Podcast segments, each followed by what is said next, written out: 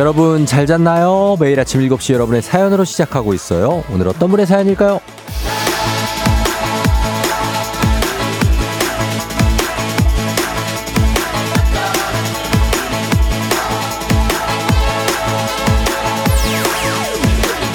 김영원님, 아침잠이 너무 많은 제가 FM 대행진 드리려고 알람 맞추고 일어납니다. 저 스스로도 신기해요. 아침밥보다는 잠을 선택하던 사람인데 쫑디한테 길들여져 단잠보다 쫑디를 택해요. 부지런한 아침 선물해 주셔서 고맙습니다.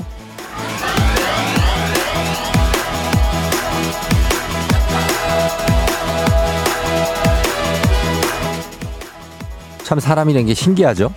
하다 보면 하게 됩니다. 습관을 바꾼다는 게 결국 쉬운 일이 아닌데 하면 또 된단 말이죠. 되기는. 제가 보탬이 됐다니 너무도 다행이고 뿌듯합니다. 일찍 시작하는 아침 괜찮죠? 더 길어지고 보람된 하루가 되고 있길 바라면서 오늘도 쪽며들어서 아침 일찍 방문해 주신 여러분 큰 감사와 사랑을 전합니다. 모두 생유 베리 감사해요. 12월 20일 수요일 당신의 모닝 파트너 조우종의 FM 대행진입니다. 12월 20일 수요일 89.1MHz 조우종의 FM 대행진, 오늘 첫 곡은 10cm의 그라데이션으로 시작했습니다. 네, 여러분 잘 잤나요? 오늘도 보이는 라디오 유튜브 라이브 열려 있습니다. 7시 5분 지나고 있고요. 하대순 씨가 온통 하얀 세상이라고. 맞습니다. 눈이 많이 왔죠. 네, 길이 미끄러워 조심해서 다니시라고 오늘도 잘 들을게요 쫑디 하셨습니다. 네, 대순 씨 감사해요. 그리고 오늘 오프닝의 주인공 김영원 씨, 한식의 새로운 품격 상원 협찬 제품 교환권 보내드릴게요. 오늘도 잘 듣고 계신지 모르겠습니다. 3341님, 읽어주실 것 같아서 응원 사연 보내요. 아버지가 매일 7시에 출근하셔서 조우종 아나운서 방송을 듣고 출근하신다고 전해드렸어요. 오늘은 눈이 엄청 많이 와서 밖에서 눈도 치우셔야 하는 아버지 아나운서님께서, 어쩌 님입니까 제가. 쫑디가 예 저희 아버지께 힘을 달라고 수원에 계신 고수님 파이팅 외쳐달라고 하십니다. 예, 고수님 파이팅. 예, 파이팅입니다. 아, 그래요. 아버지가 매일 아침에 출근을 이렇게 꼬박꼬박 하시는군요. 어떻게 보면 아버지의 이게 에너지일 수도 있습니다. 네, 그래서 계속해서 응원하도록 하겠습니다. 김미영 씨가 쫑디 뒤에 콩이는 자고 있네요. 이제 일어나라고 깨워줘야 될 것 같다고 하셨는데, 아, 제가 어제 또 과음을 했나. 왜 요즘에 콩들도 예, 하나는 깨 있는데 하나는 엎어졌네. 알겠습니다. 좀 깨워보도록 하겠습니다. 예. 이상우 씨, 아, 매장 앞에 눈 쓰는데 이미 얼었네요. 힘들다. 어제 눈이 많이 왔어요. 근데 처음에 제가 본 눈은 굉장히 예쁘게, 예, 소복하게 내렸는데 지금 좀 쌓여 있습니다. 그러니까 길, 군데군데 좀 얼어 있을 수도 있으니까 지금 영하니까 조심해서 여러분 운전하세요. 운전하시는 분들은. 예. 그리고 진주, 쫑대 아저씨 저 대선초 3학년 황다인이에요. 매일 아침 듣는데 아저씨 아쉬워요 하셨습니다. 그래요, 우리 다인 양도 초등학교 3학년 매일 어떻게 학교 가면서 듣는 거예요? 엄마가 틀어놓나? 아무튼 고마워요 우리 다인이. 예, 아저씨든 더 아쉽죠. 예. 자, 오늘도 아쉬움을 또 함께하면서, 그리고 오늘 또 어떤 내용들이 있을지 기대하면서 출발해봅니다. 문재인의 8시 동네 한바 퀴즈 지금부터 신청합니다. 1승 신청 받습니다. 1승 선물 화장품 세트, 2승 선물 건강기능식품, 3승 선물 백화점 상품권 30만원권 준비되어 있습니다. 복권도 사야지 당첨이 되잖아요 여러분, 그죠? 신청해야 퀴즈 풀고 선물 가져갈 수 있습니다. 말머리 퀴즈 달고 단문 50원 장문 100원에 문자 샵 8910으로 신청해 주시면 됩니다. 그리고 전화 걸어서 노래 한 소절 성공하면 모바일 커피 쿠폰 드리죠. 정신차려 노래방. 세 분 모두 성공하면 선물 하나 더 얹어드립니다. 오늘 노래는 겨울이면 연말이면 이맘때면 꼭 이 곡 틀어주는, 그리고 들어주는 그 노래입니다. 화이트 크리스마스를 기대하면서 부르기 딱 좋은 노래. 진우가 아주 굉장히 어떤 그 엉뚱한 상상력을 자랑하는 노래. 예, 뭐 거의 다 알려드렸습니다 오늘 노래를. 그렇죠? 아시는 분들 도전해 주시고, 그리고 행진이 이장님께 전하고 싶은 소식도 단문 50원 장문 100원 문자 샵8910 콩은 무료니까요 여러분 많이 전해주시면 좋겠습니다. 자, 그러면은 저희 날씨 먼저 알아보고 오도록 하겠습니다. 기상청에 강혜종 씨 날씨 전해주세요. 조우종의 FM 대행진 보이는 라디오로도 즐기실 수 있습니다. KBS 콩 어플리케이션, 그리고 유튜브 채널 조우종의 FM 대행진에서 실시간 스트리밍으로 매일 아침 7시에 만나요.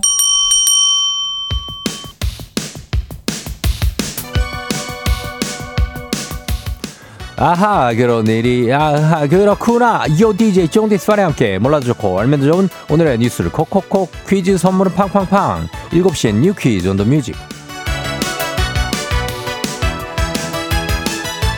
뉴스 퀴즈 음악 한 번에 챙겨보는 일석삼조의 시간 오늘의 뉴 퀴즈 바로 시작합니다.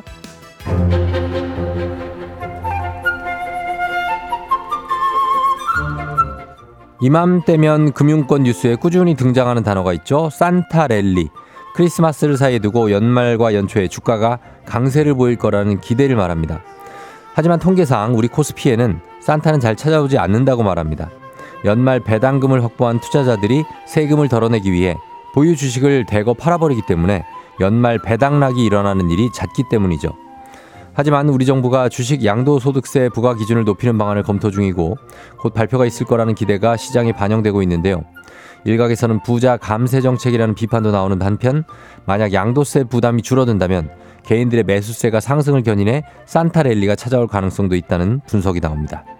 곧 미 연준이 내년 금리 인하 가능성을 깜짝 시사한 만큼 주요국 증시가 일제히 산타랠리를 보이고 있는데 과연 우리 증시에도 산타의 선물이 찾아올지 지켜봐야겠습니다.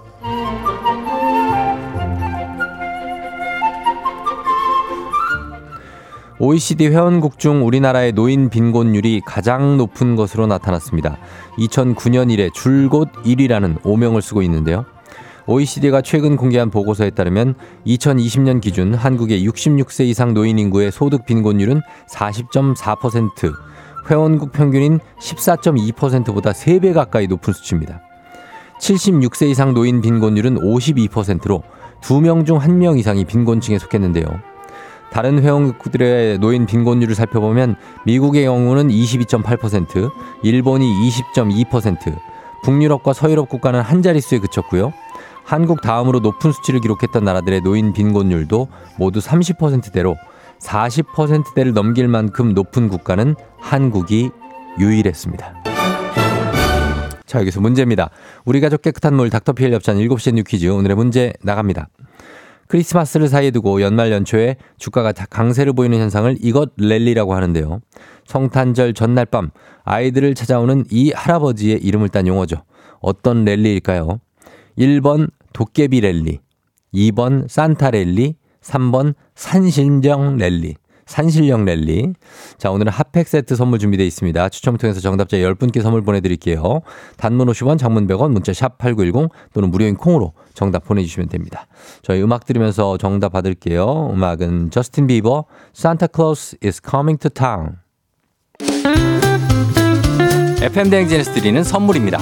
이너뷰티 브랜드 올린 아이비에서 아기 피부 어린 콜라겐, 아름다운 식탁 창조 주비푸드에서 자연에서 갈아 만든 생와사비, 한식의 새로운 품격 사홍원에서 간식 세트, 메디컬 스킨케어 브랜드 DMS에서 코르테 화장품 세트, 첼로 사진 예술원에서 가족 사진 촬영권, 천연 화장품 봉프레에서 모바일 상품 교환권, 아름다운 비주얼 아비주에서 뷰티 상품권, 에브리바디 엑센코리아에서 블루투스 이어폰, 소나 아이산 세차 독일 소낙스에서 에어컨 히터 살균 탈취 제품, 주식회사 산과들레에서 한줌견과 선물 세트, 여 에스더 박사의 에스더 포뮬러에서 글루타치온 필름, 당신의 일상을 새롭게 신일전자에서 카본 히터, 건강을 생각하는 다양에서 오리 스테이크 세트, 지친 수험생과 직장인이 좋은 트레서피에서 온가족 영양제, 제과 명장 송영광의 명장텐 베이커리에서 소금빵 시그니처 세트, BBG랩에서 피부관리 전문 BLS 클리닉 마스크팩, 네이트리팜에서 천년의 기운을 한 포에 담은 발효 진생고, 주식회사 창원 H&B에서 내 몸속 에너지 비트젠 포르테, 파라다이스 스파도고에서 스파 입장권, 파워풀엑스에서 장민호의 파워풀 크림과 메디핑 세트,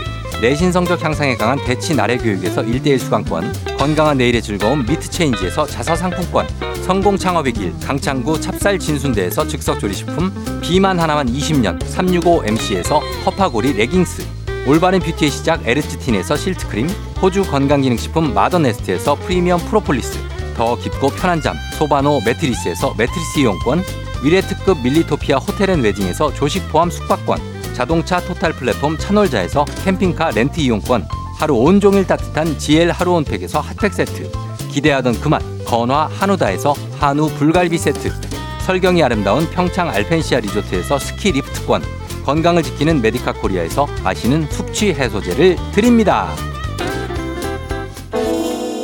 정신차려 노래방 곧 시작합니다. 02761-1812, 02761-1813, 026298-2190, 026298-2191. 지금 바로 전화주세요.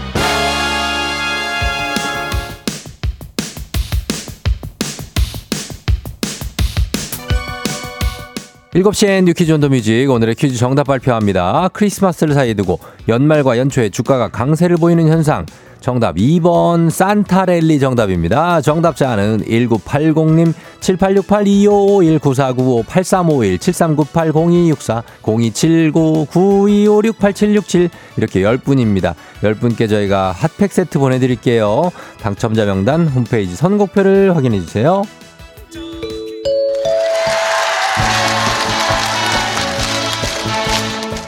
노래 한 소절로 정신을 확 깨우는 아침, 정신 차려 노래방.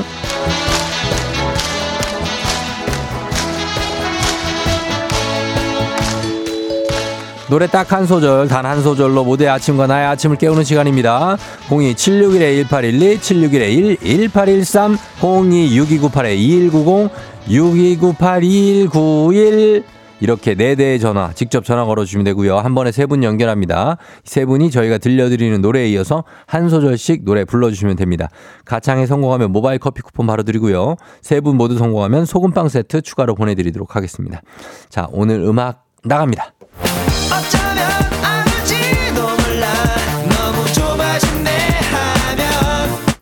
자, 여기서부터 순서대로 갑니다. 코러스는 제가 불러드릴게요. 자, 1번 전화 가겠습니다. 너무 좁아 싶네 하면 1번 전화. 하늘은 착하게 사는 곳에만 축복을 내려라 줄 거 하지. 다시 한번 막을게요. 다시 한번. 괜찮은데 다시 한번. 1번 너무 좁아 싶네 하면. 하늘은 착하게 사는 곳에만 축복을 내려줄 거라 하지. 오케이, 좋아, 알았어. 자, 넘어갑니다. 내려줄 거라 하지. 2번 전화.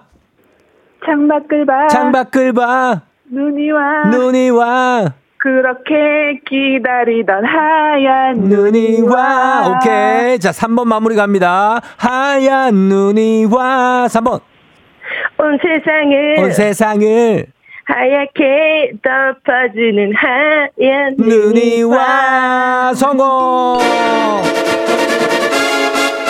자, 3분 모두 성공 인정하도록 하겠습니다. 저희 모바일 커피 쿠폰 받으실 전화번호 남겨주시고요.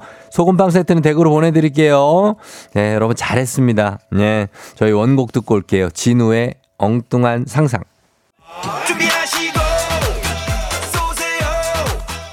조우종의 FM 대행진 1부는 미래에셋증권, 코지마 안마의자, 꿈꾸는 요셉, 메디카 코리아, 경기도 농수산진흥원, KB증권 제공입니다. KBS 쿨 FM 조우종의 FM 대행진 함께하고 있습니다. 7시 26분 지나고 있네요. 2386님이 쫑디 목소리 들으며 출근길 시작한 지 얼마 안 됐는데 너무 아쉽지만 남은 시간에라도 쫑디 목소리 많이 들을게요. 항상 감사해요 하셨습니다. 에, 그래요. 얼마 안 됐구나. 아이고, 감사하죠. 저는 감사 정도가 아니라 뭐 여러분들이 완소입니다. 완소. 완전 소중하죠. 예, 그런 마음을 전하면서 잠시 후에 저희 광고 좀 듣고 예, 금방 다시 돌아올게요.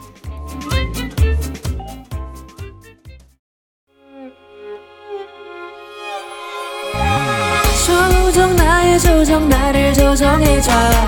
조우종 나의 조정 나를 조정해줘. 하루의 시절 우정조가 간다. 아침엔 모두 FM 대행진. 기분 좋은 하루로 FM 대행진.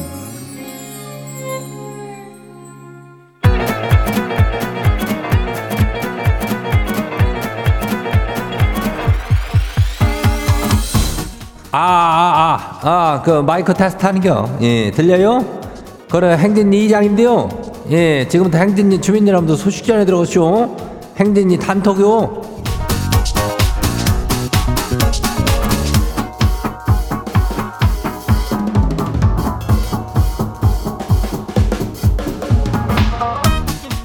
그래야 행진이 단톡 소식 다 들었쇼?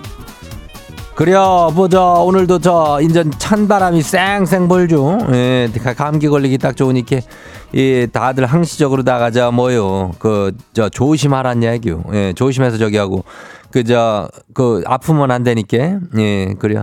그리고 우리 저 성종아 남편이 예, 그 저 생일 축하야. 그 다음에 뭐요? 요즘 연말이라고 저기 동네 한 바퀴도 다 신청 다 하고 있는겨? 바빠요? 예, 연말이라 신청자가 아주 많진 않으니까 이럴 때 도전해보면 괜찮죠. 예, 그러니까 연결돼갖고 한 번 이기면 화장품 세트 줘요. 두 번 이기면 건강기능식품 줘요. 10번 이기면 뭐요? 이 백화점 상품권이 30만원권 아냐? 예? 이걸 어디서 가져갈겨? 여기서 주는겨? 연결만 돼도 선물 주니까 예, 손해 없죠? 그러니까 신청해요. 말머리 퀴즈 달고 단문이 50원이 장문이 100원이 예, 문자가 샤프고 89102니까 콩은 안 돼요. 이거는 문자로만 된다. 그거 저기 하면은 되고. 그 다음에 뭐예요? 행진이 사연 소개된 우리 주민들한테는 글루타시온 필름 이거 나가요. 예, 이거 드리니까 요것도 챙겨가면 돼요. 그리고 행진이 단톡방 한번 봐요.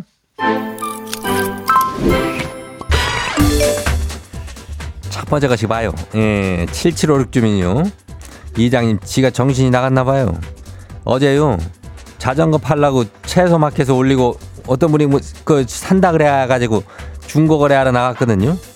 아이씨, 근데 팔 물건을 안 가져오고 그냥 몸만 나간 거 있죠? 상대방도 아주 지도 그렇고 어이가 없어갖고 그냥 한참 웃었슈. 아이고, 자전거를 팔러 나가야 되는데 사람만 나간겨? 예, 뭘 팔거요? 하여튼 이 바보야 외쳐달라는데 뭐 바보라기보다는 그냥 정신줄을 좀 놓고 있으니까 뭐 연말에 정신없는 사람들 많이 있슈. 이럴 때일수록 정신 바짝 차려야 돼. 알죠? 예? 안 그러고는 뭐 큰일 나요. 빙판길에 넘어지기라도 하면 큰일 나니까. 예, 운전할 때도 그 핸들 잘 잡고 하란 말이요. 예, 그런 얘기요. 다음 봐요. 두 번째 것이기요. 호떡 주민이요. 이장님 회사 말이요. 지 마음을 준 선배가 있는데요. 지가요, 그분 말에 리액션도 시상 크게 하고 카피도 타주고 구내식당에서도 옆자리 가지고 말도 걸고 그래요. 근데 눈치코치 1도 없어가지고 환장해요. 아니, 이제 꼭 좋아한다고 말을 해야 아는 거요? 이쯤 되면 알아줘야 되는 거 아니요? 그래요. 그저 이쯤 돼가지고도 모르는 사람들도 있쇼. 그리고 괜히 그거 앞에 넘겨짚었다가는 뭐가 될겨. 요즘 저기 청춘 남녀들 보면은 먼저 그냥 고백하는 친구들이 많으니까 혹시라도 여자요? 여자라고 먼저 고백하지 말란 법 없이요. 그냥 가서 그냥 좋아한다고 말이야. 안 그러면 상대도 그거를 뭐 머뭇머뭇할 수도 있으니까. 예, 그럼 돼요. 다음 봐요. 좋아한다고 주민요. 이장님 출근길 지하철 4호선에서 매일 마주치는 훈남 남자 사람이시오. 이제는 서로 눈인사까지 나누는 사이가 됐는데요. 잘해보고 싶은 맴이 굴뚝 같은데 먼저 말이라도 붙여봐도 될까요? 된다니까. 예? 요즘에는 여자들이 가서 먼저 말도 붙이고 그래. 오히려 그런 커플이 더 잘 될 때도 있쇼. 남자애들이 그 말 주변이 없는 애들이 많으니까 오히려 이제 가가지고 좀 말 걸고 그러면 좋죠. 예, 눈인사까지 나누고 그렇다면은 가가지고 뭐 살짝만 그냥 그 있잖냐 스몰 토크인가 뭔가 하는 거 있잖냐 그거라도 하고 그래요. 첫날부터 뭐 이렇게 막 승부 보려고 그러지 말고. 알겠죠? 예, 다음 봐요. 아두 2023 주민요. 이장님 다음 주 군대 가는 아들이 여친하고 오늘 뭐 언약식인가 뭔가 한대요. 엄청 말렸는데도 한다니까 축하는 일단 해야겠죠? 근데 이래놓고 고무신이나 군화 거꾸로 신는 건 아니겠죠? 이제 20살 된 애들이 걱정해요. 암튼 아들아 축하한다. 또 고무신을 뭐 거꾸로 신으면 또 뭐 어때야? 예? 아이 그게 한둘이요? 예? 여기서 우리 고무신 거꾸로 신는 거 그거 여기 아주 고무신만 쭉 세워놓으면은 서울서 저기 어디죠? 문바이까지는 갈게요. 예. 아무튼 그러니까 뭐 큰일 아니니까 언약식도 슬픈 언약식이 되는 게 뭐예요? 이젠 눈물을 예, 그렇게 되지 말고 즐거운 언약식 하라 그래요. 예, 다음 봐요. 마지막이요. 도토리 0922 주민요. 이장님 저 착한 일 했슈. 아침 일찍 일어나가지고 앞집 옆집 저기 할머니네 인전 집 앞에 쌓인 눈을 싹 쓸어들었슈. 착한 일 했으니까 올해 크리스마스에 산타 할아버지 오시겠죠? 좋은 일 하니까 마음이 몽글몽글 아주 기분이 좋네요. 그래 좋네. 예, 그래야 이렇게 앞에 이게 괜히 나도 기분 좋잖아. 그죠? 예, 나도 착한 일하고 그리고 또 땀도 나 운동도 되고 얼마나 그 할머니가 또 칭찬해 줄겨. 아이고, 도토리 공구 이 잘했쇼. 이렇게 조금이라도 착한 일도 좀 하면서 살아요.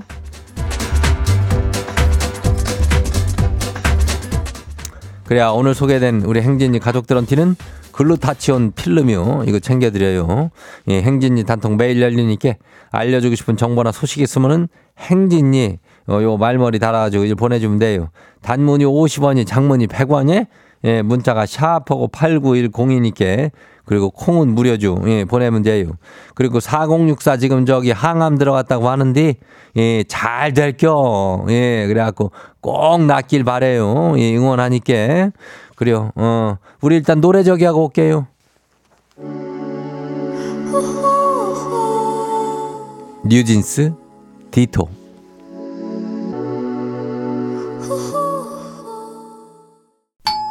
조우종의 FM 대행진 보이는 라디오로도 즐기실 수 있습니다.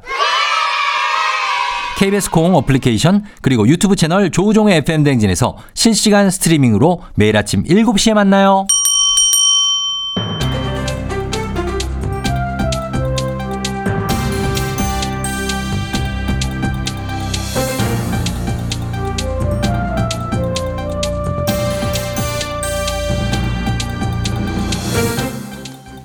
안현상의 빅마우스는 손 석석석석석 홙니다. 경복궁 낙서 사건의 10대 용의자 2명이 모두 경찰에 붙잡혔지요. 어제 문화재보호법 위반과 재물손괴 등의 혐의로 17세 남성 용의자 임모군, 16세 여성 용의자 김모양 모두 체포했는데요. 자세한 소식 어떤 분이 전해주시죠? 이야, 이 양반들은 뭐 참 생각이 없구나. 어? 며칠간 많은 분들이 화가 나고 기가 막혀서 정말 황당하다, 어이없다 그랬는데 네. 이 송강호가 그 어이없는 소식 전해드립니다. 자, 누굽니까?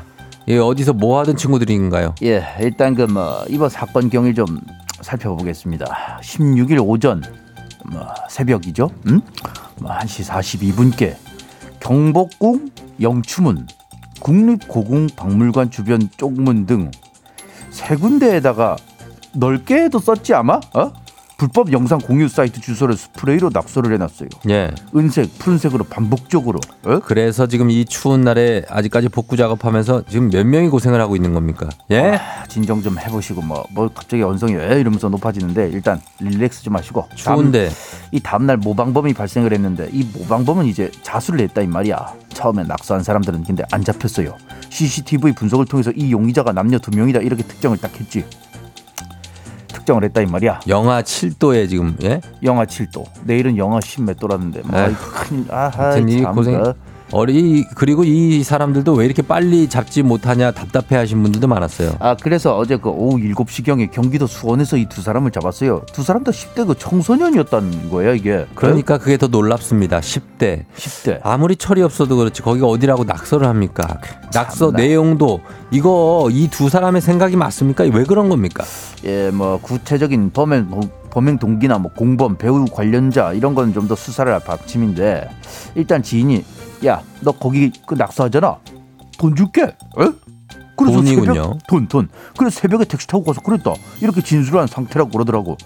이게 믿어야 돼 말아야 돼 이게. 이 택시 승하차 기록이랑 결제 내역 확인해서 딱 잡았긴 잡았는데 하하이 참. 그 누가 시켰다면은 그 시킨 사람도 사실 죄가 있는 거지요. 당연하지. 네. 그 사람 더 큰 죄가 있을 수 있으니까. 참 이건 기가 막혀서 말이 안 나온다 할 때가 이런 상황이지요. 예, 뭐 행인이나 차량이 딱 지나가잖아. 그럼 잠깐 멈췄다가 다시 낙서를 하고 그랬다는데 아하. 낙서 마치고서는 사진도 찍고 가지가지에 쏴줘.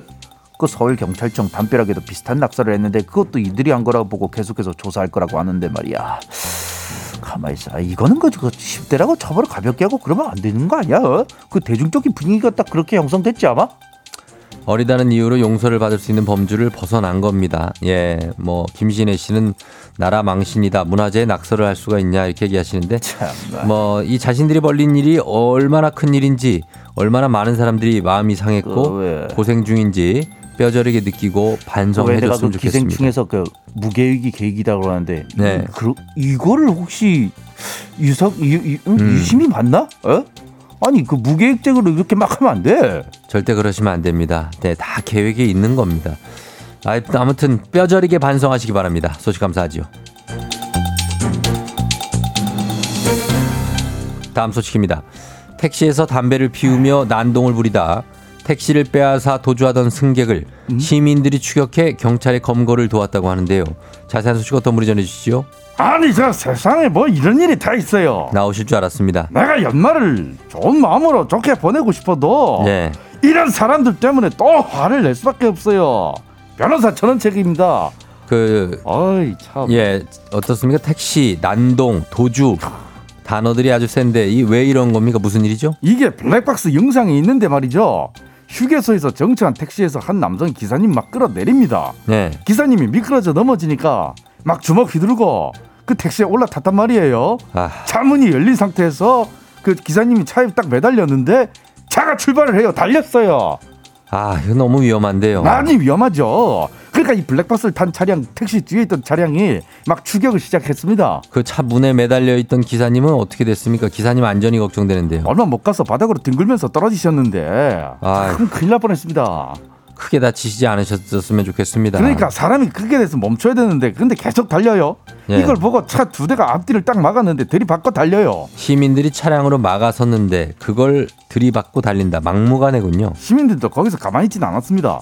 고속도로까지 쫓아가서 경찰에 검거될 때까지 40분간 추격을 계속했대요. 아, 이 시민 여러분들도 대단하신 겁니다. 본인들 차량이 손상됐는데도 일단은 추격을 했고요. 그래서 잡혔습니까? 왜 그랬답니까? 이 전남에서 택시를 타가지고 서울까지 가달락 해놓고 택시 안에서 담배를 피운 겁니다. 네. 기사님이 차에서 담배 피우면 안 되니까 말 안 돼요, 안 돼요 하니까는 갑자기 그 난동을 부린 거래요. 네. 더 화가 나는 것은 이 사람이 음주를 하거나 약물을 복용한 것도 아니래. 맨정신에 그런 짓거리를 한 거예요. 맨정신에.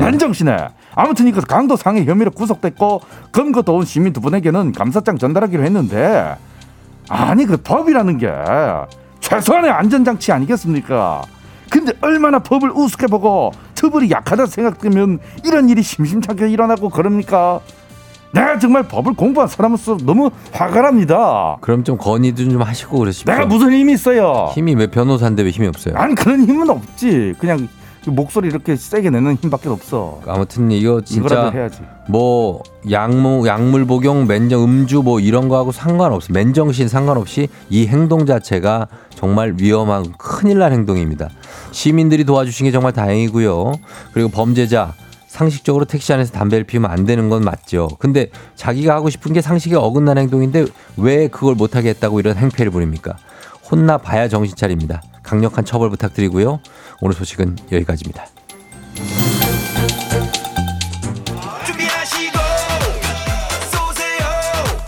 조우종의 FM 대행진 2부는 고려기프트, 일양약품, 김포시 농업기술센터, 신한은행, 참 좋은 여행, 포스코 ENC, 워크웨어 티뷰크, 넷플릭스 서비스 코리아, 티맵 대리, 경기주택도시공사 제공입니다.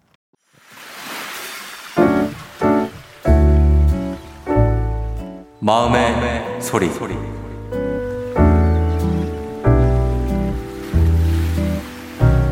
사랑하는 장정환 씨, 생일 축하해. 당신의 52번째 생일을 축하해. 항상 나한테 부족함 없이 해달라는 거 다 해줘서 항상 난 받기만 해서 자기한테 미안해. 그리고 우리 벌써 주말 부부로 지내고 2년 전부터 월말 부부로 지내고 있잖아. 자기가 나한테 말했잖아. 이렇게 살면서 더 사랑이 싹 트는 거라고. 그렇게 안 살아도 매일매일 봐도 난 당신 살아가면서 살 수 있을 것 같아. 그리고 자기 건강 생각해서 술 좀 적게 먹었으면 좋겠어.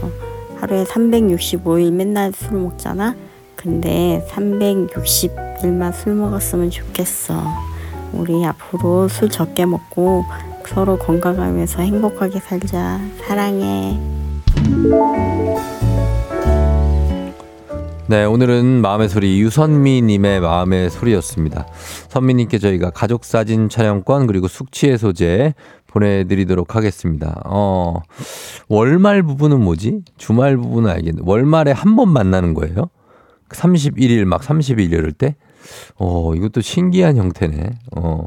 2385님이 월말 부부 부럽다 하셨는데 세상을 다 얻은 듯하다고? 7717님 아니 왜 그렇게까지 생각을 해? 예, 월말이면 너무 조금밖에 못 보는 거 아니에요? 그러니까. 주말 부부들도 좀 그런데 1999님이 꿀이 뚝뚝 떨어진다고 하셨습니다. 예, 맞아요. 아무튼 간에 예, 잘 지내시고 그리고 술 좀 적게 드시고 남편께서는 그러시면 좋겠습니다. 0411님이 오늘 김충근 씨 배우자신데 생일이라고 축하받고 싶다고 하셨습니다. 예, 그래요. 충근 씨 생일 축하드리고요. 자, 이렇게 하고 싶은 말씀 속풀이 카카오 플러스 친구 조우종의 FM 대행진 친구 추가하시면 자세한 참여 방법 있으니까 여러분 많은 참여 부탁드리고 3부는 문재인이 8시 동네 한바 퀴즈 풀고 싶은 분들 말머리 퀴즈 달아서 샵8910 단문 50원 장문병원에 문자로만 신청해 주시면 되겠습니다. 저희 음악 듣고 퀴즈로 돌아올게요. SG 워너비 라라라. 오늘 내 아침을 crystal perfect 조종과 함께해 나를 더 춤추게 해 넘치게 행복해 이 순간이 매일 아침 7시에 FM 대행진 조우종과 나 신나 이 순간 FM 대행진 I'm feeling good as I 짜릿하지 출근길 FM 대행진 조우종의 FM 대행진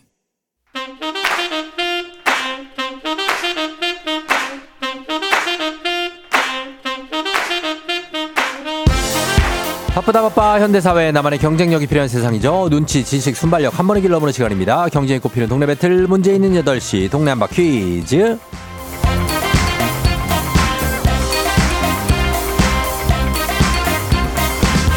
TWA항공 구독 멤버십, TWA 플러스 협찬, 문제 있는 8시, 청취자 퀴즈 배틀, 동네 한바 퀴즈. 동네 이름을 걸고 도전하는 참가자들과 같은 동네에 계시는 분들 응원 문자 주세요. 추첨을 통해 선물 드립니다. 단문 50원 장문 100원의 정보 이용료가 드는 샵 8910으로 참여해 주시면 됩니다. 문제는 하나, 동대표는 둘, 구호를 먼저 외치는 분이 먼저 답을 외칠 수 있고요. 틀리면 인사 없이 햄버거 세트와 함께 안녕. 마치면 동네 친구 10분께 선물, 1승 선물 화장품 세트, 2승 선물 건강기능식품, 3승 도전 가능한 네일 퀴즈 참여권 드리고요. 그리고 3승 하시면 백화점 상품권 30만원 까지 모두 가져갈 수 있는 동네 한바 퀴즈입니다. 자, 그러면 이제 오늘은 은평구 신사동의 예하맘님 텐션 아주 좋은 분이었어요. 예, 오늘 어떤 텐션일지 2승 도전합니다. 만나봅니다. 안녕하세요. 네, 안녕하세요. 예, 예하맘님 어제는 잘 보냈어요? 네, 덕분에 너무 즐거웠어요. 즐거웠어요. 사람들 얘기도 좀 하고. 네, 다 즐겁게 막 친구는 출근길에 지하철에 졸고 있는데 깜짝 놀랐다. 아니 예아맘님이 사실 정신차려 노래방 신청했다가 안 돼가지고 퀴즈 하신 거잖아요. 아, 그렇죠. 그래서 노래를 잘하실 것 같다는 반응이 많아가지고 자 노래 애창곡 딱 한 소절만 들어볼 수 있을까요? 실례가 안 된다면 한 소절. 네, 한 소절만 딱 한 번. 자, 네. 시작. 연극이 끝나고 난 뒤 혼자서 객석에 남아 여기까지. 아야 잘하시네. 예, 노래방도 잘하셨겠어요. 네, 다음에 한번 도전해 보겠습니다. 오늘 2승하고 또 3승 도전하게 되면 또 해요. 알았죠? 네, 알겠습니다. 그래요. 하은이, 예은이 응원 많이 해줬어요? 네. 저 애들은 엄마랑 좀 다르게 스스로해요. 아이예요. 저만 이예요. 그래요? 네. 아, 너무 좋다. 알겠습니다. 자, 오늘도 한번 화이팅해서 잘 풀어주세요. 네, 화이팅! 네, 화이팅! 자, 그럼 도전자 만나봅니다. 5055님, 2023년도 가고, 쫑디도 가고, 더 이상 미룰 수 없어서 신청합니다. 예, 만나봅니다. 가루 엄마십니다. 신청. 자, 받아봅니다. 안녕하세요. 안녕하세요. 예, 자, 어느 동 대표 누구신지요? 네, 강동구 길동 대표 가루 엄마입니다. 예, 길동의 가루 엄마. 가루는 왜 가루 엄마예요? 가루는 고양이고요. 예. 15살입니다. 아, 고양이가 이름이 가루, 네. 가르릉가르릉 거리는구나? 네, 맞습니다. 아, 그래요. 가루 엄마 반갑습니다. 반갑습니다. 더 이상 미룰 수 없었어요? 네, 저희가 사무실에서 내기를 했는데 벌칙으로 신청한 겁니다. 아, 내기에서 졌어요? 네, 그렇습니다. 왜 신청하면 좋은 건데 왜? 예? 저희가 이거를 한번 해보자고 하고 있었는데 누가 먼저 나갈래 하다가 벌칙으로 신청하게 됐습니다. 사무실도 또 분위기 화기애애하네요. 그렇습니다. 예? 아, 알겠습니다. 자, 좀 떨려요 조금? 아, 좀 떨리네요. 그래요. 예, 그거 떨리는 마음으로 푸시면 돼요. 예, 괜찮아요. 네? 자, 그러면 두 분 인사 한번 나누시죠. 예아맘님. 안녕하세요. 안녕하세요. 예, 자, 구호 정하겠습니다. 예아맘님 뭘로 할까요? 정답. 자, 가루 엄마님은요? 저요 하겠습니다. 저요로. 자, 연습 한번 해볼게요. 하나, 둘, 셋. 정답! 저요. 알겠습니다. 차분함 대 고텐션의 대결인데, 자 가겠습니다. 그러면 힌트는 두 분 다 모를 때 드리는데 힌트나 하고 3초 안에 대답 못하시면 두 분 동시에 안녕할 수도 있습니다. 자 문제 드립니다. 1962년 문화재 116건이 국보로 지정됐습니다. 국보는 나라의 보물이란 뜻이죠. 문화재 가운데서도 특히 가치가 큰 문화재를 가리키는데 문화재 보호법에 따라 국보와 보물을 분류하고 1962년에 116점의 문화재 국보로 지정해서 발표했는데 2021년부터 지정된 국보 번호가 일제의 잔재라고 해서 사용하지 않고 있습니다. 그래도 여전히 우리나라의 국보 1호로 정답. 자, 정답. 숭례문. 정답입니다. 정답 남대문 혹은 숭례문. 우리나라 국보 1호였던 건. 예. 야, 이거 조용하게 강하네. 예. 가루 엄마. 네. 축하드립니다. 감사합니다. 예, 소감 한 말씀 부탁드려요. 아, 너무 떨려가지고 못할 줄 알았는데, 사실 퇴전에 기가 눌렸거든요. 예, 예. 네, 그래서 못할 줄 알았는데, 어떻게 잘 했네요. 아니요, 마지막에 저요 할 때 그 차분함이, 네. 제가 볼 때는 거기서 약간의 저력이 느껴졌어요. 아, 아닙니다. 내가 좀 해보겠다 하는 느낌이 있었는데, 사무실 네. 분위기가 어떻습니까, 지금? 아, 지금 아직 출근 전이셔서, 네, 저희가. 아무도 없어요? 먼저 하신 분이 계신데, 예. 3등 하신 분이 계세요. 예, 뭐 하신 분? 3승 하신 분이 계세요. 아, 그래요? 네네. 3승자가 있구나. 네, 그래서 벌칙으로 한번 해보라고 해서 있었는데, 쫑디 가기 전에 신청하라고 압박이 들어와서 오늘 신청하게 됐습니다. 야, 저 가기 전에 그 사무실에서 3승자 두 분 나올 수도 있겠네, 잘하면. 저는 사실 햄버거 세트만 받아도 감지덕대라고 생각했는데. 아유, 오늘 저희가 동네 친구 10분 선물, 길동에 10분 드리고 1승 선물 화장품 세트 드릴게요. 아, 네, 감사합니다. 예, 축하드리고 저희 이제 네. 내일 2승 도전할 건데 가능하세요? 네, 가능합니다. 네, 사무실에 다 얘기해놔요. 네, 그렇게 하겠습니다. 알겠습니다. 그럼 내일 만나요. 안녕. 예. 아, 이건 사무실 전체에서 또, 예, FM 대행진을 들으시면서 3승자도 있고, 여기 동네 한 바퀴 명당이네. 그죠? 예, 잘 맞춰주셨습니다. 그리고 예하맘 님도 정말 높은 텐션 아침에 이렇게 해주셔서 너무 감사하고, 예, 아이들 잘 키우시기를 바라는 마음입니다. 자, 그러면 이제 이렇게 김생근 씨가 가루맘 님 화이팅! 저희 사무실도 내기해야 되겠다고 한번 해보시죠. 네. 장용서 씨, 가루 엄마 좋았어요? 하셨고, 역시 고수였다고 백혜진 씨가, 조경호 씨, 그 흔한 환호도 없으심? 하셨고, 1999님, 혹시 달과 오펜스의 장대리? 하셨는데, 글쎄요, 누구실지. 예, 자, 달과 오펜스는 뭐지? 아무튼 그렇습니다. 예. 자, 이제 여러분께 내드리는 청취자 퀴즈 문제 넘어갑니다. 국보 1호는 남대문, 예, 숭례문이죠. 그렇다면 국보 2호는 조선 전기에 만들어진 10층 석탑인데 이곳에 있는 원각사지 10층 석탑입니다. 종로에 있는 이곳, 원래는 원각사라는 절이 있던 터였는데 서울에 만들어진 최초의 근대식 공원입니다. 일명 파고다 공원이라고도 많이 부르죠. 이곳은 다음 중 어딜까요? 1번 탑골공원, 2번 타지마할, 3번 스톤헨지. 자, 쉽죠? 정답 보내시고 짧은 건 50원, 긴 건 100원, 문자 샵 8910 콩은 무료입니다. 정답자 10분께 선물 드려요. 재미있는 오답 한분 추첨해서 주식회사 홍진경 더 만두엽찬 비건만두도 보내드리도록 하겠습니다. 저희 음악 듣는 동안 여러분 정답 받을게요. 데이브레이크 좋다. 데이브레이크의 좋다 듣고 왔습니다. 자, 이제 청취자 퀴즈 정답 공개할게요. 정답은 바로 탑골공원이죠. 예, 아, 여기 좀 어르신들도 많고, 원각사지 10층 석탑이 약간 어떤 유리관 같은 데 좀 들어있더라고요. 예, 그래서 봤는데, 탑골공원 정답입니다. 정답 맞히면 10분께 선물 보내드릴게요. 조우종의 FM대행진 홈페이지 선곡표에서 명단 확인해 주시면 되겠습니다. 오답 한번 보겠습니다. 오답. 자, 이거 최초의 근대식 공원 8391님, 일산 호수공원. 좋죠. 일산 호수공원도 자전거도 타고, 예, 좋죠. 이두열 씨 어린이대공원, 예, 그 중곡동 쪽에. 8383님 만리장성, K123512827님 센트럴파크, 124098111님 세렝게티 공원. 아, 여긴 못 가봤습니다. 그리고 정대근 씨 약골공원. 자, 나쁘지 않았다, 정대근. 예, 그래요. 그리고 정미연 씨 용두산공원. 요거는 어디 부산에 있나? 네, 6351님 골고다 언덕. 야, 또 유식하게 나오시네. 한정현 씨 개마고원 나왔고요. 그다음에 6351님 보릿고개 곽수산이 겪고 있는 거. 자, 그다음에 아마존 나왔고 마추픽추, 예, 요세미티 국립공원까지 김혜연 씨. 요거 이제 샌프란시스코 근처에 있는. 자, 요렇게 나왔습니다. 자, 요 중에서 가도록 하겠습니다. 어떤 거 할까요? 예, 보면은 아, 오늘 정대근 좋았어. 약골공원 갈게요. 네. 제가 뭐 이거 절대 사심이 아닙니다. 나쁘지 않았어요. 예, 약골공원. 탑골공원이고요. 예, 약골공원, 홍진경, 주식회사 홍진경 더 만두엽찬 비건만두 보내드리도록 하겠습니다. 자, 그러면서 오늘 날씨, 예, 내일부터는 강추위가 온다고 하는데 걱정입니다. 기상청 연결해 보도록 하겠습니다. 기상청의 강혜종 씨 날씨 전해주세요. 조우종의 FM 대행진, 보이는 라디오로도 즐기실 수 있습니다. KBS 콩 어플리케이션 그리고 유튜브 채널 조우종의 FM 대행진에서 실시간 스트리밍으로 매일 아침 7시에 만나요.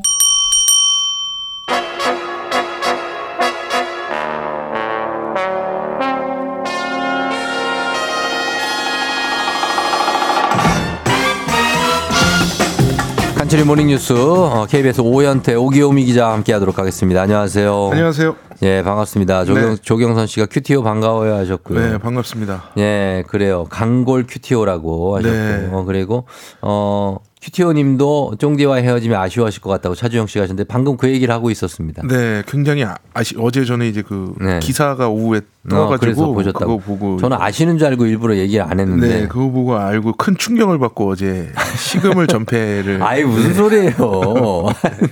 큰 충격을 받았습니다. 뭐 이런 전혀, 표현도 막 하네. 네, 네. 아니 전혀 생각지도 못해서 네. 네. 제가 먼저. 이렇게 그만두면 그만뒀지 네. 먼저 가실 거라고는 생각을 못했습니다. 예, 네. 그 전에부터 제가 쭉 온 발자취가 있어요. 그렇죠, 네, 오래 하셨고 이게 사실 그러니까. 매일매일 하는 것이 쉽지 않습니다. 저희 일주일에 이거 두세 번 하는 것도 네. 쉽지 않은데 그래서 네. 아 그래도 큐티오가 정말 잘 해주고 있습니다. 아, 네, 감사합니다. 네, 그래서 걱정이 없습니다. 네. 네, 다들 반갑고 박미 씨, 김희수 씨도 다들 반가워하고 계십니다. 큐티오도 가봤을까? 탑골공원 파고다 근처에서 영어 공부 해봤을까? 5589님. 아, 네, 거기 정확히 그 옆에 YBM에서 네. 새벽반 토익 공부했었습니다. 한 3년 전에. 12일 나갔다고요? 3년 전쯤에 한 두 달, 세 달 나가서 원하는 점수 받고. 아, 진짜? 네. 그래, 괜찮네. 그러니까 추억이 그쪽은 다 어학원에 그 젊은 분들은 있는 곳이죠. 맞아요, 맞아요. 네. 예, 서려 있는 곳입니다. 네. 자, 그렇게 추억을 뒤로 하면서 오늘 첫 번째 뉴스는 저희 아까 잠깐 전해드렸는데 그 피의자 경복궁 담벼락 낙서 사건 피의자가 검거가 됐죠. 네, 그 10대 연인 2명인데요. 이게 이제 불법 영상 공유 사이트 낙서를 쓰면 돈을 주겠다라는 제안을 받았다고 합니다. 네. 그래서 이 제안을 한 사람이 누군지 뭐 이 불법 영상 공유 사이트 운영자인지 이런 것들이 좀 확인이 돼야 될 것 같고요. 이 지금 두 번째로 낙서한 20대 남성도 경찰 조사를 받고 있는데 네. 단순 모방 범행으로 추정된다 이렇게 하고요. 지금 낙서는 한 50% 정도 복원이 됐다고 합니다. 아유, 네. 참 힘든데. 네. 예, 왜 이렇게 했는지 어쨌든 간에 아까 한참 얘기를 했지만 진짜로 이거 각성해야 됩니다. 그렇죠. 그렇죠. 이거는 사실은 좀 황당한 일, 굉장히 황당한 일이죠. 예, 네. 예, 우리 문화재를. 자, 그리고 다음 뉴스 가겠습니다. 저출생 대책인데 내년부터 부부가 모두 육아휴직을 쓰면 6개월 동안 최대 3,900만 원을 정부에서 지원해 준다고요? 네, 현재 운영 중인 제도가 이제 확대가 되는 건데요. 현재 3+3 부모 육아휴직제가 시행 중입니다. 네. 생후 12개월 이내에 자녀를 둔 부모가 모두 육아휴직을 쓰면 첫 3개월 동안 이 육아휴직 급여를 통상임금의 100%를 주는 제도거든요. 그래서 이걸 6+6으로 확대를 하는 건데 그래서 생후 18개월 이내 자녀를 둔 부모가 모두 육아휴직을 쓰면 첫 6개월 동안은 통상임금의 100%를 주는데 상한액이 부모 합쳐서 3,900만 원입니다. 그렇군요. 확대가 되는군요. 구체적으로 이 돈은 어떻게 지원이 됩니까? 이게 육아휴직 첫 달은 상한액이 200만 원입니다. 그래서 매달 50만 원씩 늘어서 마지막 6개월 차에는 450만 원을 이제 부모 각각 받게 되는 건데요. 네. 그래서 통상임금이 예를 들어서 월 450만 원보다 많다. 많이 받는 분도 있다. 네. 그러면 첫 달 200만 원을 시작해서 마지막 달 450만 원까지 상한액을 꽉 채워서 받는 거고요. 예를 들어서 뭐 통상임금이 450만 원이 안 된다. 350만 원이다. 그러면 첫 달은 200만 원에서 시작해서 350만 원까지만 올라가는 그러니까 맥시멈은 자기 월급 통상임금까지만 올라가는 겁니다. 그래서 통상임금이 많으면 지원액도 늘어나는 구조고요. 네. 예, 육아휴직을 엄마 아빠가 동시에 쓸 수도 있지만 예, 차례로 엄마 먼저 쓰고 뭐 나중에 아빠 쓰고 할 수도 그렇죠, 있는데 그렇죠. 그런 게 많죠. 일단 차례로 쓴다고 했을 때 먼저 쓴 사람은 일단 일반 육아휴직처럼 통상임금의 80% 상한액 월 150만 원을 받고요. 나머지 한 명이 육아휴직을 써서 이제 부모 육아휴직이 둘 다 쓴 조건을 이제 채우면 차액은 나중에 이제 받게 됩니다. 아, 차액까지 보전을 해줘요? 네, 그러니까 엄마가 먼저 썼을 때는 그냥 일반 육아휴직처럼 해주고 하다가. 나중에 아빠가 쓰면 그 부모 공동 육아휴직으로 받을 수 있는 돈 그러니까 차액을 더 주는 겁니다. 그래서 상한액 그 합쳐서 3,900만 원은 보전해 준다는 거죠. 네. 예, 그러면은 뭐 동시에 안 쓰는 분들이 더 많으니까. 네, 그렇죠. 예, 그리고 교대로 쓰는 분들 많으니까 그렇게 하시면 되겠습니다. 자, 그리고 다음 뉴스는 독감 소식인데 최근에 독감 환자가 크게 늘어난 가운데 다른 호흡기 감염병도 유행하는 이례적인 동시 유행이 나타나고 있다고요? 네, 그 독감 유행이 당국에서는 작년 9월부터 시작됐다고 보고 있습니다. 네. 올해 9월이 아니라 작년 9월인데 그래서 지금까지 1년 3개월 동안 독감이 유행을 하고 있거든요. 네. 그래서 최근에 이제 병원을 찾은 외래 환자 1,000명 중에 독감이 의심돼서 간 사람이 61.3명입니다. 그러니까 최근 5년 중에 최고 수준이고 그래요. 여기 지금 코로나19 확진자도 6,000명대 수준이고요. 네. 마이코플라스마 폐렴, 뭐 아데노바이러스 이런 다른 호흡기 감염병도 같이 유행을 하고 있습니다. 그래서 이유가 사실 뭐 지난 3년 동안 코로나19가 크게 유행을 할 때 이런 다른 감염병들이 유행을 안 했거든요. 예, 그래서 예. 이런 병에는 집단 면역이 좀 약해져 있는 상황이고 또 거리 두기가 해제되면서 아무래도 마스크도 좀 안 쓰거나 덜 쓰고 그렇죠, 개인 방역에 상대적으로 좀 소홀해질 수밖에 없어서 이런 병들이 이제 동시에 유행을 하고 있고요. 근데 문제는 이제 코로나19에 걸린 상태에서 예를 들어서 독감까지 걸릴 수 있습니다. 그렇죠. 중복 감염이 나타날 수 있는데 이렇게 되면 증상이 더 심화해질 수 있어서 유의를 해야 되고요. 네. 독감이 굉장히 독하게 유행을 하고 있는데 국가 예방접종률은 평소와 비슷한 70%대라고 합니다. 그래서 좀 더 적극적으로 예방접종을 해주시면 좋을 것 같습니다. 그렇습니다. 저도 얼마 전에 독감 검사 해봤는데 코로나 검사하는 거랑 비슷하더라고요. 네. 비슷하게 코로 이렇게 하는데 예, 검사도 꼭 받아보시고 증상이 심하면 그러니까. 그렇게 하시는 게 좋을 것 같습니다. 예, 그래서 독감은 아니라고 그래서 그럼 그냥 감기구나 그랬었는데 아무튼 이런 소식이 있고요. 그리고 다음 소식은 동성 커플에 대한 가톨릭의 태도에 의미 있는 변화가 생겼다. 동성 커플도 사제의 축복을 받을 수 있게 됐다. 이런 뉴스가 있네요. 네, 그 가톨릭에서 이게 축복이라는 게 그 저도 이제 가톨릭 신자가 아니라서 좀 찾아봤는데 일종의 의식 같은 거라고 합니다. 그래서 그동안 가톨릭은 동성 결혼을 인정하지도 않았고 그래서 축복도 허용하지를 않았거든요. 네. 근데 이번에 이제 간청하는 믿음이라는 제목의 교리 선언문을 내면서 동성 커플이 원한다면 가톨릭 사제가 이들에 대해서 축복을 집전해도 된다 이렇게 밝혔습니다. 그래서 이 교리 선언문이 프란치스코 교황의 공식 승인까지 받았는데요. 네. 그러니까 동성 결혼을 인정하지 않는 입장은 여전히 유지를 하고 있고 그래서 동성 커플에 대한 축복이라는 게 이성 커플을 대상으로 한 혼인 성사와는 좀 다르다. 이렇게 명확히 선은 그었는데 네네. 이 동성애에 대한 가톨릭의 입장이 크게 달라진 건 분명하고 그래서 이게 역사적으로 좀 굉장히 큰 의미가 있는 결정입니다. 왜냐하면 이제 가톨릭이 좀 보수적이기 때문에 그렇죠. 그래서 지난달에도 이제 성 전환자도 세례를 받을 수 있다라는 교황청의 교리 해석이 나오기도 했었거든요. 그래서 지금 교황을 하고 계시는 이 프란치스코 교황이 2013년에 선출된 이후에 계속 이런 성소수자를 품는 쪽으로 방안을 여러 가지 마련하는 노력을 계속하고 있는 상황입니다. 네. 자, 그리고 하나만 더 전하겠습니다. 서울 서초구의 대형마트 의무 휴업일이 일요일에서 평일로 바뀐다는 소식인데 이게 서울시에서는 최초라고요? 네, 그 내년 1월 말부터 이르면 서초구에서 지금 대형마트 의무 휴업일이 둘째, 넷째 주 일요일인데 둘째, 넷째 주 수요일로 바꾸기로 평일로. 했습니다. 예. 이게 이제 2012년에 의무 휴업이 생긴 제도인데 원래는 대형마트 때문에 재래시장이 장사가 안 되니까 장사 좀 할 수 있게 의무적으로 쉬어라. 네. 그래서 사람들이 장을 많이 보는 일요일에 쉬어라 이런 의도의 제도였는데 네. 운영이 이제 10년이 넘어가면서 대형마트가 쉬니까 오히려 재래시장도 사람이 안 간다. 아, 그래요? 역효과가 난다라는 얘기가 있어서 아예 집에 있거나 딴 데 가거나 그냥 네. 그런구나. 그래서 지금 지난 2월에 대구시에서 이미 전국 최초로 의무 휴업일을 평일로 바꿨고요. 네. 청주시도 5월부터 이제 평일로 바꿨습니다. 그래서 서울에서도 이렇게 첫 사례가 나왔기 때문에 앞으로 대형마트 의무 휴업일을 일요일에서 평일로 바꾸는 사례가 좀 계속 이어질 것으로 좀 예측이 되고 있습니다. 예, 이렇게 대형마트들의 의무 휴업일이 보통 통상적으로 일요일 휴일이었잖아요. 그렇죠. 대체적으로 일요일입니다. 근데 이제 평일로 바꾸는 데가 하나둘 늘어날 수 있는 가능성이 있다. 이 소식까지 전해드렸습니다. 자, 지금까지 오현태 기자와 함께했습니다. 고맙습니다. 감사합니다. 조우종의 FM 대행진 3부는 미래에셋증권 지벤컴퍼니웨어, 금천미트, 경기도 농수산진흥원, 취업률 1위 경북대학교, 금성침대, 프리미엄 소파에싸, 티맵대리, 땅스부대찌개, KT 제공입니다. 조우종의 FM 대행진 함께하고 있는 수요일입니다. 8월이래. 8시 25분 지나고 있습니다. 8월 25일이라고 그럴 뻔했는데.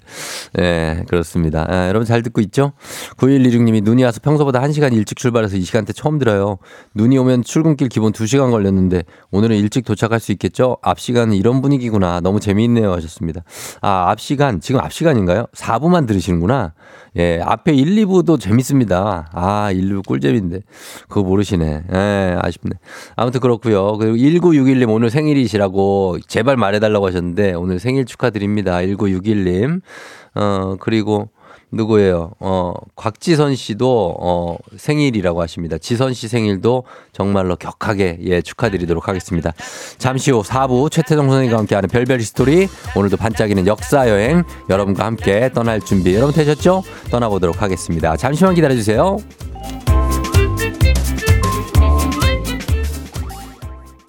기분 좋은 바람에 진해지는 feeling 들리는 목소리에 설레는 good morning 너에게 하루 더 다가가는 기분이 어쩐지 이젠 정말 꽤 괜찮은 feeling yeah.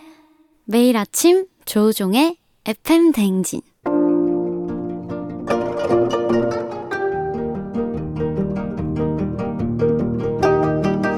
별별 히스토리를 모르거든 역사에 대해 논하지 말라. 재미있는 역사 이야기 별별 히스토리.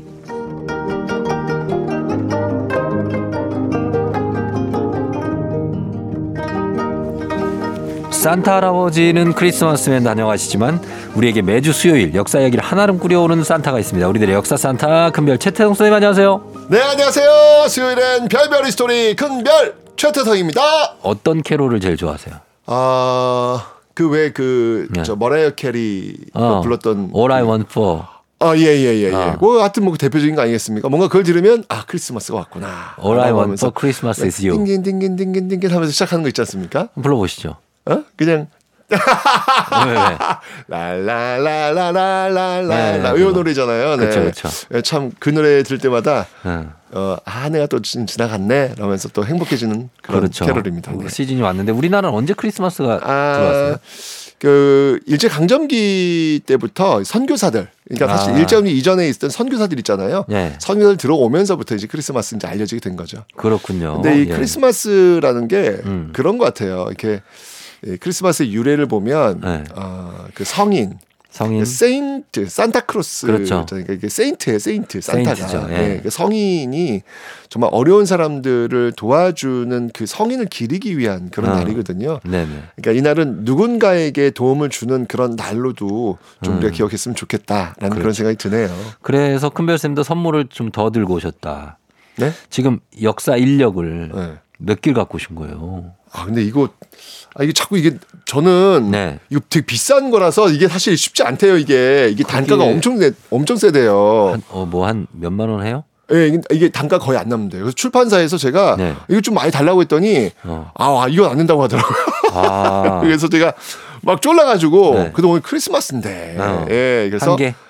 5개. 5개. 네, 오늘 정말 크리스마스 선물로 5분께 많이 갖고 오셨네요. 네, 아주 대표님 쫄라가지고 제가 가져왔습니다. 네, 한번 드리도록 하겠습니다. 저도 크리스마스 선물 드리지 않았습니까? 저는 이렇게 쫑대한테 연예인한테 선물 받아본 게 처음이라서 진짜요? 네, 완전 영광입니다. 너무너무 고마워요. 별 말씀을요. 흔쾌히 제가 또 감사합니다. 자, 그럼 오늘도 퀴즈를 한번 시작해 보도록 하겠습니다. 자, 오늘 퀴즈를 한번 시작해 보겠습니다. 어렵지 않습니다. 네. 한글날. 네, 한글날은 몇 월 며칠일까요? 이게 문제예요? 너무 쉬운데? 너무 쉬운 게 문제죠. 네. 자, 보기 나갑니다. 1번 3월 1일, 2번 6월 6일, 3번 8월 15일, 네. 4번 10월 9일. 자, 한글날을 맞추는 문제니까 뭐 여러분 예, 그냥 맞춰주세요. 저희가 10분 추첨해서 선물 보내드립니다. 단문 50원, 장문 100원, 유료 문자 샵 8910 무료인 콩으로 보내주시고 저희가 추첨을 통해서 한 분께 큰별쌤이 쓰신 책이죠. 최서한의 한국사 친필 사인 담아서 보내드리고 그리고 최태성의 365 한국사 인력 크리스마스를 맞아서 특별히 5분께 보내드리도록 하겠습니다. 5분. 네. 네, 저의 크리스마스 선물이에요. 받으세요. 아, 너무 좋아하시겠네요. 네. 그 세종대왕한테 네. 한번 아유 한글을 만들어 주셔서 정말 감사합니다라고 인사를 하면 세종대왕의 리액션은 어떻게 나올 것 같아요? 나란 말씀이 둥기겠다. 막 그걸 쭉 울프시지 않을까요? 네. 아마도 이러실 것 같아요. 네. 그러니까 한글 만들어서 감사합니다. 그러면 세종대왕께서 네. 한글이 무엇이더냐? 아, 그땐 그 말을 안 썼나요? 맞아요. 세종이 만든 문자 그 이름은 네. 한글이 아니에요. 훈민정음입니다. 그렇죠, 그렇죠. 그러니까 당시에는 한글이란 이름이 있다 없다? 없다. 없었어요. 자, 그럼 이제 궁금한 거예요. 우리는 이제 훈민정음이 한글 아니야? 이제 하지만 단어 한글의 탄생은 훨씬 뒤쪽이거든요. 그 한글이라는 단어가 탄생한 배경. 아, 근데 이 배경을 좀 알면 네. 또 가슴이 또 이렇게 먹먹해져요. 왜요? 아니 우리가 늘 이렇게 쓰고 있는 이 한글이라는 단어가 이렇게 탄생한 그 비하인드 스토리 이게 이렇게 가슴이 아팠나? 뭐 이런 생각이 들 수 있습니다. 뭘까요? 자, 일제강점기가 되면 당시 국어하고 국문은 뭐가 될까요? 국어하고 국문이요? 네. 일제강점기 됐어요. 그럼 그 일제강점기의 국어와 국문은 뭐가 될까요? 뭐가 돼요? 일본어가 되겠죠. 아, 당연하죠. 일본어가 이제 국어가 되는 거죠. 그렇죠. 일제강점이 되니까. 네. 그죠? 좀 가슴 아픈 현실이지만 그러니까, 뭐 어쩔 수 없죠. 자, 그러면 그 이전까지 일제강점기 이전까지 국어와 국문이었던 우리의 문자 있잖아요. 네. 이걸 부를 단어가 이제 필요한 거예요. 그러니까 일제강점기의 국어와 국문이 일본어가 되니까. 아, 국어가. 그렇죠. 일제강점기 이전에 썼던 우리의 국어와 국문. 이걸 뭔가를 불러야 될 거 아니에요. 그렇죠. 그러니까 이걸 어떻게 불러야 되느냐에 대한 고민을 하게 됩니다. 네. 그러면서 나온 단어가 바로 한글이라는 거예요. 한국의 글자. 맞습니다. 그러니까 식민지 시제, 그러니까 식민 지배 시절 탄생한 그 한글이란 이름은요. 국어를 국어라 부르지 못하고 국문을 국문이라 부르지 못하는. 이게 어디 나온지 아시죠? 이 말이. 허균의 홍길동전에 나오는. 네. 나오죠. 그 아. 아버지를 아버지라 부르지 못하고 그거. 형을 형이라 부르지 못하는 서자라서. 그렇죠. 네. 그러니까 이게 참 이게 국어를 국어라 부르지 못하고 국문을 국문이라 부르지 못하기 때문에 그러니까. 시대적 아픔 속에서 바로 한글이라는 이름이 탄생을 한 겁니다. 자, 그러면 이 한글이라는 단어 탄생케 한 사람 아까 제가 얘기했지만 세종대왕은 아니다라고 제가 말씀드렸잖아요. 그럼 이 한글이라는 단어를 만든 사람은 누굴까요? 정답 성시경. 성시경 아니고 주시경. 아니 우리 쫑디도 이제 많이 아저씨가 됐군요. 아, 이런 맞춰드리는 거예요. 우와. 맞춰드리는 거예요. 나 이런 농담. 왜요? 나 사실은 쫑디랑 이렇게 이야기를 나누면서 아재 개그는 제가 본 적이 없어요. 사실은. 가끔 하죠. 네. 그래요? 그럼요. 근데 이거 진짜 리얼 아재 그 개그가 나오네요. 좀 컨디션 안 좋을 때 좀. 컨디션 안 좋을 때 애드립이 약간 아재로 나올 때가 있어. 네. 와, 이제 쫑디도 우리 나이를 먹어가는구나. 아니 성시경 왜 주시경? 너무 재밌었습니다. 아니 왜냐면 이제 아마 지금 청취자분들께서도 아마 갑자기 경악을 금치 못할 정도로 입을 아마 좀 벌리지 않았을까라는 생각이 드는데 그때 우리가 절대 주눅들면 안 됩니다. 당당하게. 아니 아직 이거 잘하시는 분들이 항상 그 견제해야 될 그게 뭐냐면 절대 주눅들지 말아야 된다. 아, 그럼요. 꿋꿋이 해야 된다. 맞아요. 그렇게 말씀하시더라고요. 그렇게 해야 돼. 은근 웃겨야 또. 그게. 네. 알겠습니다. 맞습니다. 네. 성시경 아니고 주시경이었습니다. 이 주시경에 의해서 한글이라는 새 이름을 갖게 되는데요. 네. 그러니까 주시경은 이제 한글의 아버지라고 볼 수 있겠죠. 그렇죠. 그러니까 주시경은 정말 우리말 연구에 일생을 바친 그런 인물이거든요. 근데 이 인물, 이 주시경이 정말로 간절하게 이루고 싶은 소망이 하나 있었습니다. 독립 말고요. 물론 이제 독립은 이제 누구나 다 갖고 있는 어떤 그런 기본이겠지만 그 과정에서 꼭 하고 싶던 소망 이게 뭐냐면 바로 우리말 사전을 만드는 거예요. 아, 맞다. 왜 우리말 사전을 만들고 싶어 했을까요? 그게 있어야 우리 한글을 지킬 수 있으니까. 그렇죠. 그러니까 네. 주시경은 이제 당시 일제가 일본어를 국어로 강요하고 우리말을 탄압하는 상황에서 이렇게 되면 언제라도 우리말이 사라질 수 있다는 위기감을 가지게 됩니다. 그렇죠. 실제로 그래요. 쓰지 않으면 맞아요. 사라집니다. 맞아요. 네, 언어라고 하는 거는 쓰지 않으면 사라지는 거거든요. 근데 일제 강점이 됐어요. 국어가 일본어예요. 못 써. 이걸 뭐 몇십 년 동안 쓴다고 해보세요. 그러면 이거 사라지는 거거든요. 그러니까. 요즘 그 각 지역의 그 지역어들 있잖아요. 방언. 예, 방언. 뭐 옛날에 사투리라는 표현을 썼는데. 네. 그 지역어도 요즘 워낙 그 이 중앙에서 이제 이런 뭐 KBS나 뭐 이런 방송, OTT 다 서울 표준어를 지금 쓰고 있잖아요. 그렇죠. 그러니까 서서히 지역어들이 사라지고 있어요. 특히 제주도 너무 귀한 지역어 제주어가 있는데 많이 안 쓰게 학생들은 옛날보다. 이제 못 쓰더라고요. 맞아요. 네, 잘 모른다고 하더라고요. 그게 너무 안타까운 거예요. 맞아요. 특색이 다 있는 언어들이 있고. 그럼요. 그게 좋은 건데. 왜냐하면 그 지역어는 사실은 그 지역의 경쟁력이거든요. 이제는요. 그럼요. 그 광주 송정역에 가시면요. 네. 거기 그 앞에 그 시장이 있는데 그 시장에 아주 걸쭉한 전라도 사투리 그 엽서를 파는 게 있어요. 예. 근데 너무 그러니까 서울 사람 같은 경우는 그런 것들을 볼 때 아 내가 이제 광주에 왔구나. 뭐 이런 것들을 느끼게 해주는데 그렇죠. 그런 게 도시 발전에도 좋죠. 그렇죠. 근데 왔는데도 똑같이 서울어야. 그러면 외지 사람들이 내가 여기 왔나? 뭐 이런 거 못 느끼잖아요. 맞아요. 참 중요한 건데 안 쓰면 이게 지워지는 거예요. 이게. 그렇죠. 네. 그래서 이 주식형도 마찬가지였습니다. 일본어가 지금 난무하는 일본어 국어가 된 어떤 이런 상황 속에서 우리 이 한글을 쓰지 않으면 이거 지워진다, 사라진다. 그래서 어쨌건 간에 그 우리의 언어를 지키기 위해서는 우리말을 우리 글로 정리해 놓은 사전이 있어야 되겠다라고 생각을 한 거예요. 잊지 않기 위해서는 기억해야 하고 예. 기억하기 위해서는 기록되어야 하거든요. 주시경 선생님이 그런 판단을 한 거죠. 예. 일제강점기 몇 년부터 시작되죠? 1910년. 맞습니다. 네. 역시 이런 거 바로바로 나오는 기본이죠. 기본. 네. 1910년 바로 그 다음에 1911년에 주시경이 그래서 제자들과 함께 우리나라 최초의 조선어 사전 편찬을 계획하게 됩니다. 네네. 자, 이때 지은 사전의 이름은 무엇일까요? 조선어 사전? 사전의 이름. 네. 사전의 이름. 이때 사전의 이름이 뭐냐면 말모이. 아, 말모이. 말먹이 아닙니다. 이런 영화 이름이 있었던 것 같은데.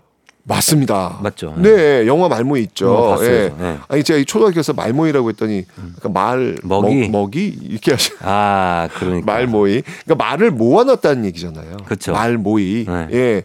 근데 저는 이 사전을 나타내는 순 우리말의 어원인데 너무 예쁘지 않나요? 예쁘죠, 말모이. 예, 말모이. 전 사전도 사전이지만 사전이란 단어보다는 말모이가 너무 예쁜 것 같아요. 혹시 아나운서시니까 순 우리말 혹시 아시는 거 있으세요? 순 우리말을 많이 아는데 이게 참 그렇죠. 안 쓰면 이게, 네. 이게 입에 잘 안 붙죠. 뭐 그렇죠. 보통 그쵸? 뭐 미쁘다, 굿쁘다 이런 말. 미쁘다, 굿쁘다. 네, 뭐 그러니까 아주 충분하게 풍성하게 마음에 든다. 뭐 이런 표현 같은 거. 아, 예쁘다. 예, 네, 그렇게 쓰고 그리고 여기 우리 작가들 나누리. 이름 나누리잖아요. 아. 이것도 순 우리말 이름이잖아요. 아, 그러네요, 진짜. 또 다솜. 이런 것도. 그러니까 우리말이 예뻐요. 예쁜 말들이 많죠. 굉장히 많고 우리 어떤 정서를 담뿍 담은 게 맞는데 이 말모이도 그런 느낌이 아닐까라는 생각이 듭니다. 네. 자, 그래서 이렇게 정말 1911년 일제강점기 그 바로 다음 해부터 빠르게 시작했던 이 사전 말모이 작업. 그런데요, 이게 불과 4년 만에 중단되고 맙니다. 아, 왜요? 1914년 주시경이 돌연 사망을 합니다. 아이고. 그때 그의 나이가 39이었거든요. 아, 젊은 나이에. 네, 결국 한글의 아버지 주시경은 이 한글로 만들어진 단어들을 모으지 못하고 결국 세상을 뜨게 되죠. 그런데 참 그런 것 같아요. 네. 항상 그 시대 정신에 부합하는 일 그런 것들은 내가 혹시 못하더라도 내 뒤에 오는 사람들이 결국은 해내는 것 같습니다. 그렇죠. 우리 잘 알고 있지만 우리 지금 말모이 갖고 있잖아요. 네. 그 말은 곧 뭐냐면 누군가 그 뒤를 이었다는 이야기겠죠. 그럼요. 네. 뭐 최현배 선생님이. 어쨌든 네. 최현배 선생님도 아세요. 아유, 알죠. 순 우리말 사전도 펴내시고. 맞습니다. 네. 바로 최현배가 주시경의 제자예요. 그러니까. 네. 네. 바로 이 제2의 주시경이 나오면서 기어코 말모이를 만들 텐데요. 자, 제2의 주시경 말모이 만들기 프로젝트. 그 과정은 또 제가 다음 시간에 알려드리도록 하겠습니다. 자, 2탄이 또 있습니다. 네. 여러분. 자, 그럼 음악 듣고 올게요. 오늘 퀴즈 한 번 더 내주시죠. 자, 한글날은 몇 월 며칠일까요? 1번 3월 1일, 2번 6월 6일, 3번 8월 15일, 4번 10월 9일. 정답하신 분들 단문 50원, 장문 100원, 유료 문자 샵 8910 무료인 콩으로 정답 보내주세요. 저희는 음악 듣고 올게요. G.O.D. 촛불 하나. G.O.D의 촛불 하나 듣고 왔습니다. 이 노래는 특별히 가사에 영어가 한 단어도 나오지 않아서 선곡을 한 노래입니다. 어, 진짜요? 예. G.O.D 노래. 우와. 아니, 그런 비밀의 숨은 있었어요? 그럴 수도 있죠. 와, 그런 노래도 있네요, 진짜. 팀이 영어네. G.O.D. 근데 어쨌든 가사는 안 나옵니다. 팀은 G.O.D. 아이, 센스쟁이. 자, 그렇습니다. 자, 오늘 이제 퀴즈 정답 공개할 시간이 됐습니다. 네, 정답은 4번 10월 9일입니다. 10월 9일 한글날이죠. 정답 선물 받으실 분들 큰별쌤 책 최소한의 한국사 그리고 24년 달력 최태성의 365 한국사 인력 받으실 분들 명단 FM 대행진 홈페이지에서 확인해 주시면 되겠습니다. 자, 큰별쌤 오늘도 고맙습니다. 이쁜 우리말 말모이 준비하시고 조우종의 FM 대행진 4부는 포드코리아 비즈하우스, 세라컴, 한화생명, 포천시청, 임금님표 2000 브랜드 관리본부, KT 제공입니다. I'm in a winter wonderland. 조우종의 FM 대행진 마칠 시간이 됐습니다. 끝곡 바버레츠의 겨울나기 나가고 있죠. 전해드리면서 저도 인사드릴게요. 여러분 오늘도 골든벨 울리는 하루 되시길 바랄게요. 겨울나기